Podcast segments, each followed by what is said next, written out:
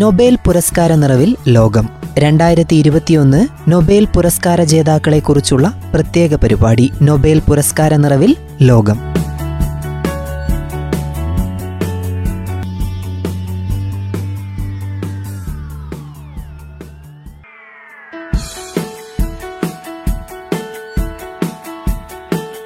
നമസ്കാരം.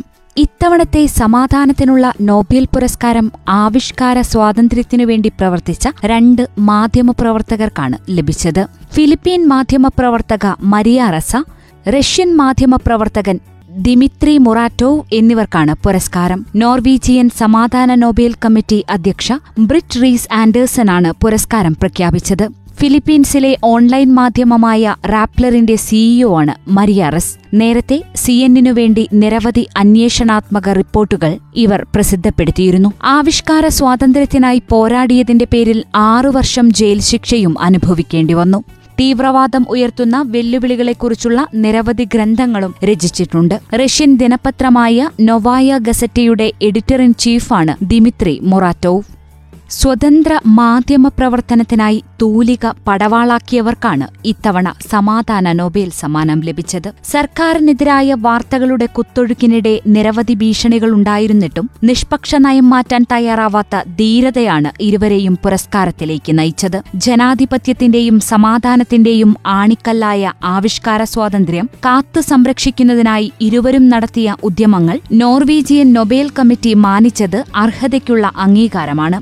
ആയിരത്തി തൊള്ളായിരത്തി തൊണ്ണൂറ്റിമൂന്നിൽ സോവിയറ്റ് യൂണിയന്റെ പതനത്തിന് ശേഷമാണ് ഏതാനും പത്രപ്രവർത്തകർക്കൊപ്പം നൊവായ ഗസറ്റ എന്ന പത്രം ദിമിത്രി മുറാറ്റോവ് ആരംഭിച്ചത്. റഷ്യയിൽ പുതിൻ സർക്കാരിനെതിരെ വിമർശനാത്മക മാധ്യമപ്രവർത്തനം നടത്തുന്ന ഒരേയൊരു പത്രം കൂടിയാണ് ദിമിത്രി എഡിറ്ററായുള്ള നൊവായ ഗസറ്റ. റഷ്യയിൽ നടക്കുന്ന മനുഷ്യാവകാശ ലംഘനങ്ങൾക്കെതിരെയും സർക്കാരിന്റെ അഴിമതികൾക്കെതിരെയും അധികാര ദുർവിനിയോഗത്തിനെതിരെയും ശക്തമായ ഭാഷയിൽ വിമർശിക്കുന്ന മാധ്യമ സ്ഥാപനമാണിത്. സോവിയറ്റ് പതനത്തിന് ശേഷം കൈവന്ന പുതിയ സ്വാതന്ത്ര്യത്തിൽ പ്രചോദനം ഉൾക്കൊണ്ട് മുറാറ്റോവിനൊപ്പം മറ്റ് മാധ്യമപ്രവർത്തകരും സ്വതന്ത്ര മാധ്യമമായ നൊവായ ഗസറ്റ ആരംഭിക്കാൻ തയ്യാറാവുകയായിരുന്നു. മുൻ സോവിയറ്റ് നേതാവ് മിഖായേൽ ഗോർബച്ചേവ് തനിക്ക് ആയിരത്തി തൊള്ളായിരത്തി തൊണ്ണൂറിൽ ലഭിച്ച നൊബേൽ പുരസ്കാര തുകയിൽ നിന്നും നൽകിയ ഒരു ഭാഗവും നൊവായയ്ക്ക് കമ്പ്യൂട്ടറുകൾ വാങ്ങാൻ സഹായകമായിട്ടുണ്ട്. അന്ന് വാങ്ങിയ കമ്പ്യൂട്ടറുകളിലൊന്ന് ഇന്നും നൊവായ ഗസറ്റയുടെ ഓഫീസിലുണ്ട്. രണ്ട് ചെറിയ മുറികളും അതിനുള്ളിൽ രണ്ട് കമ്പ്യൂട്ടറുകളും ഒരു പ്രിന്ററും ഉപയോഗിച്ചുകൊണ്ടുള്ള ഒരു പത്രസ്ഥാപനമായിരുന്നു തുടക്കത്തിൽ നൊവായ ഗസറ്റ. റഷ്യൻ സർക്കാരിന്റെ അഴിമതികൾക്കെതിരെ നിരന്തരം ശബ്ദിക്കാൻ നൊവായയ്ക്ക് സാധിച്ചു. എന്നാൽ സ്വതന്ത്ര മാധ്യമ പത്രപ്രവർത്തനമെന്ന ദിമിത്രിയുടെയും സംഘത്തിന്റെയും അഭിലാഷത്തിന് ഏറെ ആയുസ്സുണ്ടായിരുന്നില്ല. ആയിരത്തി തൊള്ളായിരത്തി തൊണ്ണൂറ്റിയൊൻപതിൽ വ്ളാഡിമിർ പുടിൻ റഷ്യൻ ഭരണാധികാരിയായി എത്തിയതോടെ രാജ്യത്ത് ഭരണകൂടത്തെ വിമർശിക്കുന്ന മാധ്യമങ്ങളെ നിഷ്കരുണം അടിച്ചമർത്താൻ തുടങ്ങി. നൊവായ ഗസറ്റയുടെ എക്കാലത്തെയും മികച്ച മാധ്യമപ്രവർത്തകയായിരുന്ന അന്ന പൊളിറ്റ്കോവ്സ്കായ കൊല്ലപ്പെട്ട് പതിനഞ്ചു വർഷം പിന്നിടുന്നതിന്റെ പിറ്റേ ദിവസമാണ് എഡിറ്റർ ഇൻ ചീഫായ ദിമിത്രിക്ക് സമാധാന നൊബേൽ ലഭിക്കുന്നതെന്ന പ്രത്യേകതയുമുണ്ട്. രണ്ടായിരത്തിയാറ് ഒക്ടോബർ ഏഴിനാണ് അന്ന വെടിയേറ്റ് കൊല്ലപ്പെട്ടത്. രണ്ടായിരത്തിന് ശേഷം നൊവായ ഗസറ്റയുടെ ആറ് മാധ്യമപ്രവർത്തകരാണ് കൊല്ലപ്പെട്ടത്. ഇവരുടെ ബ്ലാക്ക് ആൻഡ് വൈറ്റ് ചിത്രങ്ങൾ ഇപ്പോഴും നൊവായയുടെ ഓഫീസിൽ സൂക്ഷിച്ചിട്ടുണ്ട്. തങ്ങളുടെ മാധ്യമപ്രവർത്തകർക്ക് ജോലിയുടെ ഭാഗമായി തങ്ങളുടെ ജീവൻ അപകടത്തിലാണെന്ന് ബോധ്യമുണ്ട്. എങ്കിലും റഷ്യയെ വിമർശിക്കുന്നവർ നാടുവിട്ടുപോകുന്നതുപോലെ തങ്ങൾ പോകില്ല. ഈ പത്രം ആളുകളുടെ ജീവന് ഭീഷണിയാണെങ്കിലും തങ്ങൾ എവിടെയും പോകില്ലെന്നും റഷ്യയിൽ തന്നെ പ്രവർത്തിക്കുമെന്നും മുറാറ്റോവ് ഒരഭിമുഖത്തിൽ പറഞ്ഞിട്ടുണ്ട്. സ്വതന്ത്ര മാധ്യമപ്രവർത്തനം ഉറപ്പാക്കാൻ കഴിഞ്ഞ മുപ്പത് വർഷത്തോളമായി സധൈര്യം പോരാട്ടം തുടരുന്ന ദിമിത്രി മുറാറ്റോവിനെ തേടി ഒടുവിൽ സമാധാനത്തിനുള്ള നൊബേൽ പുരസ്കാരവുമെത്തി. ആയിരത്തി തൊള്ളായിരത്തി അറുപത്തിയൊന്ന് ഒക്ടോബർ മുപ്പതിന് കുയ്ബിഷേവിലാണ് ദിമിത്രിയുടെ ജനനം. മോസ്കോ സർവകലാശാലയിലെ പഠനത്തിനിടെയാണ് ദിമിത്രിക്ക് മാധ്യമപ്രവർത്തനത്തോട് കമ്പം തോന്നിയതും ഈ മേഖലയിലേക്ക് തിരിയാൻ തീരുമാനമെടുത്തതും. പഠനത്തിനിടെയുള്ള ഒഴിവു സമയങ്ങളിൽ ചില പ്രാദേശിക പത്രങ്ങൾക്കായും ദിമിത്രി ജോലി ചെയ്തു. ആയിരത്തി തൊള്ളായിരത്തി എൺപത്തി മൂന്ന് മുതൽ ആയിരത്തി തൊള്ളായിരത്തി എൺപത്തി അഞ്ച് വരെ റഷ്യൻ റെഡ് ആർമിയിൽ സേവനമനുഷ്ഠിച്ചു. പിന്നീടാണ് മുഴുവൻ സമയ മാധ്യമ പ്രവർത്തനത്തിലേക്ക് ഇറങ്ങിയത്. ആയിരത്തി തൊള്ളായിരത്തി എൺപത്തിയേഴിൽ വെയ്സ്കി കോംസോമെലറ്റ്സ് പത്രത്തിന്റെ കറസ്പോണ്ടന്റായി ജോലിയിൽ പ്രവേശിച്ചു. രണ്ടായിരത്തി പതിനാറിൽ പബ്ലിഷേഴ്സ് അസോസിയേഷന്റെ ഗോൾഡൻ പെൻ ഫ്രീഡം അവാർഡും മുറാറ്റോവിന് ലഭിച്ചിട്ടുണ്ട്. രണ്ടായിരത്തി പത്തിൽ ഫോർ ഫ്രീഡം അവാർഡും നൊവായ ഗസറ്റയ്ക്കായിരുന്നു. അധികാര ദുർവിനിയോഗത്തെയും അതിക്രമങ്ങളെയും വളർന്നുവരുന്ന ഏകാധിപത്യത്തെയും എതിരിടാൻ ആവിഷ്കാര സ്വാതന്ത്ര്യത്തെ സമർത്ഥമായി വിനിയോഗിച്ച മാധ്യമ പ്രവർത്തകയാണ് ദിമിത്രിക്കൊപ്പം പുരസ്കാരം പങ്കിട്ട ഫിലിപ്പീനി മാധ്യമ പ്രവർത്തക മരിയ റെസ. ആയിരത്തി തൊള്ളായിരത്തി അറുപത്തിമൂന്ന് ഒക്ടോബർ രണ്ടിന് മനിലയിലാണ് മരിയയുടെ ജനനം. അൻപത്തിയെട്ടുകാരിയായ മരിയ ഫിലിപ്പീൻസിൽ നിന്നുള്ള ആദ്യ നൊബേൽ ജേതാവാണ്. അന്വേഷണാത്മക മാധ്യമ പ്രവർത്തനം ലക്ഷ്യമാക്കി രണ്ടായിരത്തി പന്ത്രണ്ടിലാണ് മരിയ സഹസ്ഥാപനമായ ഡിജിറ്റൽ മീഡിയ കമ്പനി റാപ്ലർ സ്ഥാപിതമാകുന്നത്. മാധ്യമപ്രവർത്തക എന്ന നിലയിലും റാപ്ലറിന്റെ സിഇഒ എന്ന നിലയിലും ആവിഷ്കാര സ്വാതന്ത്ര്യത്തിനുവേണ്ടി നിലകൊണ്ട ധീരയായ പോരാളിയാണ് അവർ. രണ്ടായിരത്തി പതിനാറിൽ അധികാരത്തിലെത്തിയ പ്രസിഡന്റ് റോഡിഗ്രോ ഡുറ്റർത്തിന്റെ ഭരണകൂടത്തിന്റെ കൊള്ളരുതായ്മകൾക്കെതിരെ അതിശക്തമായ നിലപാടാണ് റാപ്ലർ കൈക്കൊണ്ടത്. ഭരണകൂടത്തിന്റെ മയക്കുമരുന്ന് വിരുദ്ധ ക്യാമ്പയിനിലെ ക്രമക്കേടുകൾ ഇവർ പൊതുജനങ്ങൾക്ക് മുന്നിൽ തുറന്നു കാണിച്ചു. ഡുട്ടേർട്ടിന്റെ മൌനാനുവാദത്തോടെ നടന്ന നിയമവിരുദ്ധ കൊലകളിലേക്ക് മരിയയും റാപ്ലറും വെളിച്ചം വീശി. വ്യാജ വാർത്തകൾക്കെതിരെ ആഗോളതലത്തിലുള്ള പോരാളി കൂടിയായിരുന്നു അവർ. രണ്ടായിരത്തി ഇരുപത് ജൂണിൽ അപകീർത്തി നിയമപ്രകാരം മരിയ അറസ്റ്റിലാവുകയും തടവു ശിക്ഷയ്ക്ക് വിധിക്കപ്പെടുകയും ചെയ്തു. അപകീർത്തികരമായ വിവരങ്ങൾ ഡിജിറ്റലായി പ്രചരിപ്പിച്ചെന്ന കുറ്റമായിരുന്നു മരിയയ്ക്കുമേൽ ചുമത്തിയത്. നീതിയുടെയും ജനാധിപത്യത്തിന്റെയും പരാജയമെന്നാണ് ശിക്ഷാവിധിയെ റാപ്ലർ വിശേഷിപ്പിച്ചത്. ജാമ്യത്തിലിറങ്ങിയ മരിയ അപ്പീൽ സമർപ്പിച്ചിട്ടുണ്ട്. റാപ്ലർ സ്ഥാപിക്കുന്നതിന് മുൻപ് സി എൻ എന്നിന്റെ മനില, ജക്കാർത്ത ബ്യൂറോകളിൽ മരിയ പ്രവർത്തിച്ചിട്ടുണ്ട്. തെക്കുകിഴക്കൻ ഏഷ്യയിലെ ഭീകരവാദമായിരുന്നു അന്ന് മരിയ ശ്രദ്ധ കേന്ദ്രീകരിച്ചിരുന്ന മേഖല. രണ്ടായിരത്തി പതിനെട്ടിൽ ടൈംസ് മാസിക പേഴ്സൺ ഓഫ് ദി ഇയറായി മരിയയെ തെരഞ്ഞെടുത്തിരുന്നു.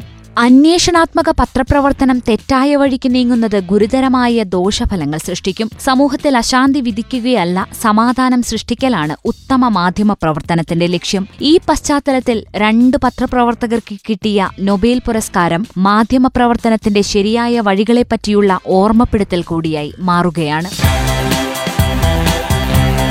കോളനി വാഴ്ചയുടെ പ്രത്യാഘാതങ്ങളും അഭയാർത്ഥി ജീവിതവും ആവിഷ്കരിച്ച ടാൻസാനിയൻ നോവലിസ്റ്റ് അബ്ദുൾറസാഖ് ഗുർണയ്ക്കാണ് സാഹിത്യത്തിനുള്ള നൊബേൽ സമ്മാനം ലഭിച്ചത്. ഈ ബഹുമതി നേടുന്ന ആറാമത്തെ ആഫ്രിക്കൻ എഴുത്തുകാരനാണ്. ഈ വർഷം നൊബേൽ പുരസ്കാരം നേടുന്ന ആദ്യ ആഫ്രിക്കൻ വംശജനും. കിഴക്കൻ ആഫ്രിക്കൻ രാജ്യമായ ടാൻസാനിയയുടെ ഭാഗമായ സൻസിബർ ദ്വീപിൽ ആയിരത്തി തൊള്ളായിരത്തി നാൽപ്പത്തിയെട്ടിൽ ജനിച്ച ഗുർണ ബ്രിട്ടനിലാണ് താമസം. മാതൃഭാഷ സ്വാഹിലിയാണെങ്കിലും ഇംഗ്ലീഷിലാണ് എഴുതുന്നത്. പത്ത് നോവലുകളും ഒട്ടേറെ ചെറുകഥകളും എഴുതിയിട്ടുണ്ട്. സമ്മാനത്തുക ഒരു കോടി സ്വീഡിഷ് ക്രോണർ, ഏകദേശം എട്ട് ദശാംശം നാല് മൂന്ന് കോടി രൂപ. കോളനി വാഴ്ചയ്ക്ക് ശേഷമുള്ള കാലത്തെ ഏറ്റവും ഉന്നതനായ എഴുത്തുകാരൻ എന്നാണ് നൊബേൽ സമ്മാന സമിതി ഗുർണയെ വിശേഷിപ്പിക്കുന്നത്. വിട്ടുവീഴ്ചയില്ലാതെ ഏറ്റവും സഹാനുഭൂതിയോടെ കിഴക്കൻ ആഫ്രിക്കൻ ദേശങ്ങളിലെ കോളനി വാഴ്ചയുടെ പ്രത്യാഘാതങ്ങളെക്കുറിച്ചാണ് ഗുർണ എഴുതുന്നത്. ഭൂഖണ്ഡങ്ങൾക്കും സംസ്കാരങ്ങൾക്കുമിടയിൽ കുടുങ്ങിയ അഭയാർത്ഥികളുടെ ജീവിതമാണ് ആ രചനകൾ. നൊബേൽ സമിതി തലവൻ ആൻഡേഴ്സ് ഓസൻ പറഞ്ഞു, വിസ്മയകരമായ ഈ അംഗീകാരം ആഫ്രിക്കയ്ക്കും ആഫ്രിക്കക്കാർക്കും സമർപ്പിക്കുന്നുവെന്ന് ഗുർണ ട്വീറ്റ് ചെയ്തു. ആയിരത്തി തൊള്ളായിരത്തി അറുപത്തിനാലിൽ സൻസിബറിൽ ആഭ്യന്തര കലാപത്തെ തുടർന്ന് പതിനെട്ടാം വയസ്സിൽ അഭയാർത്ഥിയായി ബ്രിട്ടനിലെത്തി. ഇരുപതാം നൂറ്റാണ്ടിന്റെ ആരംഭത്തിലെ ടാൻസാനിയ പശ്ചാത്തലമായ പാരഡൈസ് ആയിരത്തി തൊള്ളായിരത്തി തൊണ്ണൂറ്റിനാലിൽ ബുക്കർ സമ്മാന ചുരുക്കപ്പട്ടികയിൽ ഇടം നേടി. ബ്രിട്ടനിലെ കുടിയേറ്റ ജീവിതം പ്രമേയമായ memory of departure, pilgrims way, അഡ്മൈറിംഗ് silence, after lives എന്നിവ ശ്രദ്ധേയമായ നോവലുകളാണ്. ബ്രിട്ടനിലെ യൂണിവേഴ്സിറ്റി ഓഫ് കെന്റിൽ ഇംഗ്ലീഷ് പ്രൊഫസർ ായിരുന്നു. ഒരു ദിവസം കലാപത്തിന് വളരെ മുമ്പേ ആരോടും ഒരു വാക്കുപോലും പറയാതെ അയാൾ ഒഴിഞ്ഞകന്നു. പിന്നെ ഒരിക്കലും തിരികെ പോയതുമില്ല. നാൽപ്പത്തിമൂന്ന് വർഷങ്ങൾക്ക് ശേഷമുള്ള മറ്റൊരു ദിവസം ഒരു ചെറിയ ഇംഗ്ലീഷ് പട്ടണത്തിലെ തന്റെ വീടിന്റെ മുൻവാതിലിന് തൊട്ടുപിന്നിൽ അയാൾ കുഴഞ്ഞു വീണു. ഇങ്ങനെയാണ് സാഹിത്യത്തിനുള്ള നൊബേൽ സമ്മാന ജേതാവായ അബ്ദുൾ റസാഖ് ഗുർണയുടെ ദ ലാസ്റ്റ് ഗിഫ്റ്റ് എന്ന നോവൽ തുടങ്ങുന്നത്. പ്രവാസിയായ അബ്ബാസ് എന്ന നാവികന്റെ തകർച്ച ഇങ്ങനെയാണ് ഗുർണ ആവിഷ്കരിക്കുന്നത്. അത് ശാരീരികമായ തകർച്ച മാത്രമല്ല, അസ്തിത്വപരമായ തകർച്ച കൂടിയാണ്. ഒരാൾ ജന്മനാട് ഉപേക്ഷിക്കുമ്പോൾ തന്റെ നിഴലിനെ കൂടി ഉപേക്ഷിക്കുന്നു. പിന്നീട് മറ്റൊരു പ്രദേശത്ത് വേരുകളാഴ്ത്തുമ്പോൾ മറ്റൊരു നിഴലിനെ കൂടി അയാൾ കണ്ടെത്തേണ്ടതുണ്ട്. അതിന് സാധിക്കാതെ വരുമ്പോൾ ആ തകർച്ച പൂർണ്ണമാകുന്നു. ആഫ്രിക്കയിലെ സാൻസിബാറിൽ നിന്ന് ഇംഗ്ലണ്ടിൽ കുടിയേറിയ ഗുർണയുടെ എഴുത്തിൽ കുടിയേറ്റത്തിന്റെ കയ്പ് അക്ഷരങ്ങളായി മാറുന്നത് സ്വാഭാവികമാണ്. നോവലിന്റെ മറ്റൊരു ഭാഗത്ത് ഓർമ്മകൾ നഷ്ടപ്പെട്ടു തുടങ്ങിയ അബ്ബാസ് ഭാര്യയായ മറിയത്തിന്റെ കൂടെ ടെലിവിഷൻ കാണുന്നതിനെപ്പറ്റി നോവലിസ്റ്റ് എഴുതുന്നുണ്ട്. ഒരു മരത്തിനടിയിലായി സ്ഥിതി ചെയ്യുന്ന മാർക്കറ്റ് കണ്ടപ്പോൾ അയാൾ എംഫിനിസിനി എന്ന് പറയുന്നു. താൻ പണ്ടു പഠിച്ച സ്കൂൾ സ്ഥിതി ചെയ്യുന്ന പ്രദേശമാണ് അയാളുടെ ഓർമ്മയിൽ. പക്ഷേ ടി വിയിൽ കാണിച്ചത് സുഡാനിലെ ഒരു പ്രദേശമായിരുന്നു. പ്രവാസികളുടെ ഓർമ്മ ദിശതെറ്റി സഞ്ചരിക്കുന്ന ഒരു കപ്പലാണ്. കാറ്റിൽ അത് തകർന്നെന്നു വരില്ല, പക്ഷേ ശാന്തമായ കടലിൽ നിന്ന നിൽപ്പിൽ അപ്രത്യക്ഷമാകുമെന്ന് ഗുർണ നമ്മളെ ഓർമ്മിപ്പിക്കുന്നു. അമ്മ പിൻവശത്തെ മുറ്റത്ത് തീ പൂട്ടുകയായിരുന്നു. പുറത്തേക്ക് പോകുന്നതിന് മുൻപ് തന്നെ അവൾ ചൊല്ലിക്കൊണ്ടിരുന്ന പ്രാർത്ഥനയുടെ വരികൾ എന്റെ ചെവിയിലെത്തി. മുഖം മാർച്ചട്ടയിലേക്ക് താഴ്ത്തിവെച്ച് അമ്മ പതുക്കെ തീയൂതുകയായിരുന്നു. കാലിനരികിൽ വെള്ളം നിറച്ച പാത്രം. ചുറ്റും കണ്ണോടിക്കുമ്പോൾ തീ അവളുടെ മുഖത്തെ കറുപ്പിക്കുകയും കണ്ണുകളിൽ നീർ നിറയ്ക്കുന്നതും ഞാൻ കണ്ടു.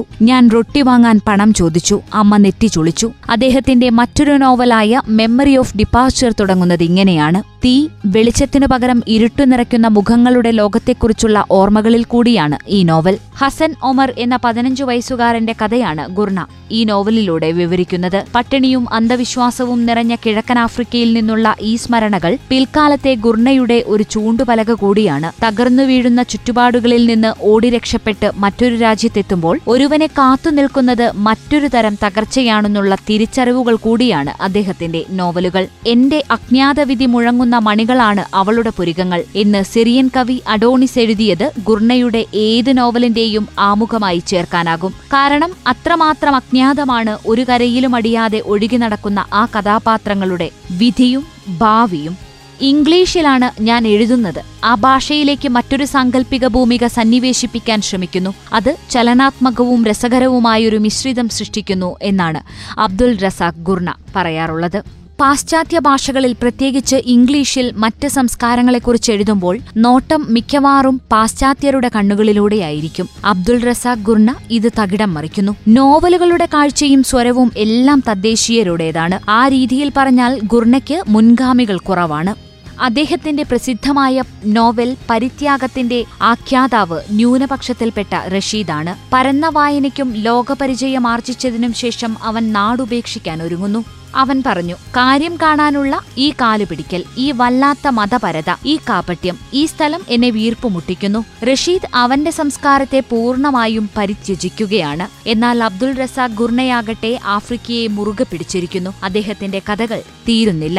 ആത്മാവിഷ്കാരത്തിനാണ് ഇത്തവണ സാഹിത്യ നോബൽ തേടിയെത്തിയത്.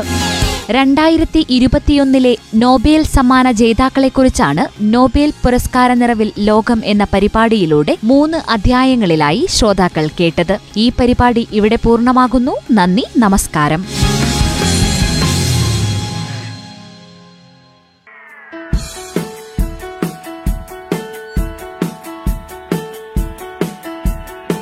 നൊബേൽ പുരസ്കാര നിറവിൽ ലോകം രണ്ടായിരത്തി ഇരുപത്തിയൊന്ന് നൊബേൽ പുരസ്കാര ജേതാക്കളെക്കുറിച്ചുള്ള പ്രത്യേക പരിപാടി. നൊബേൽ പുരസ്കാര നിറവിൽ ലോകം.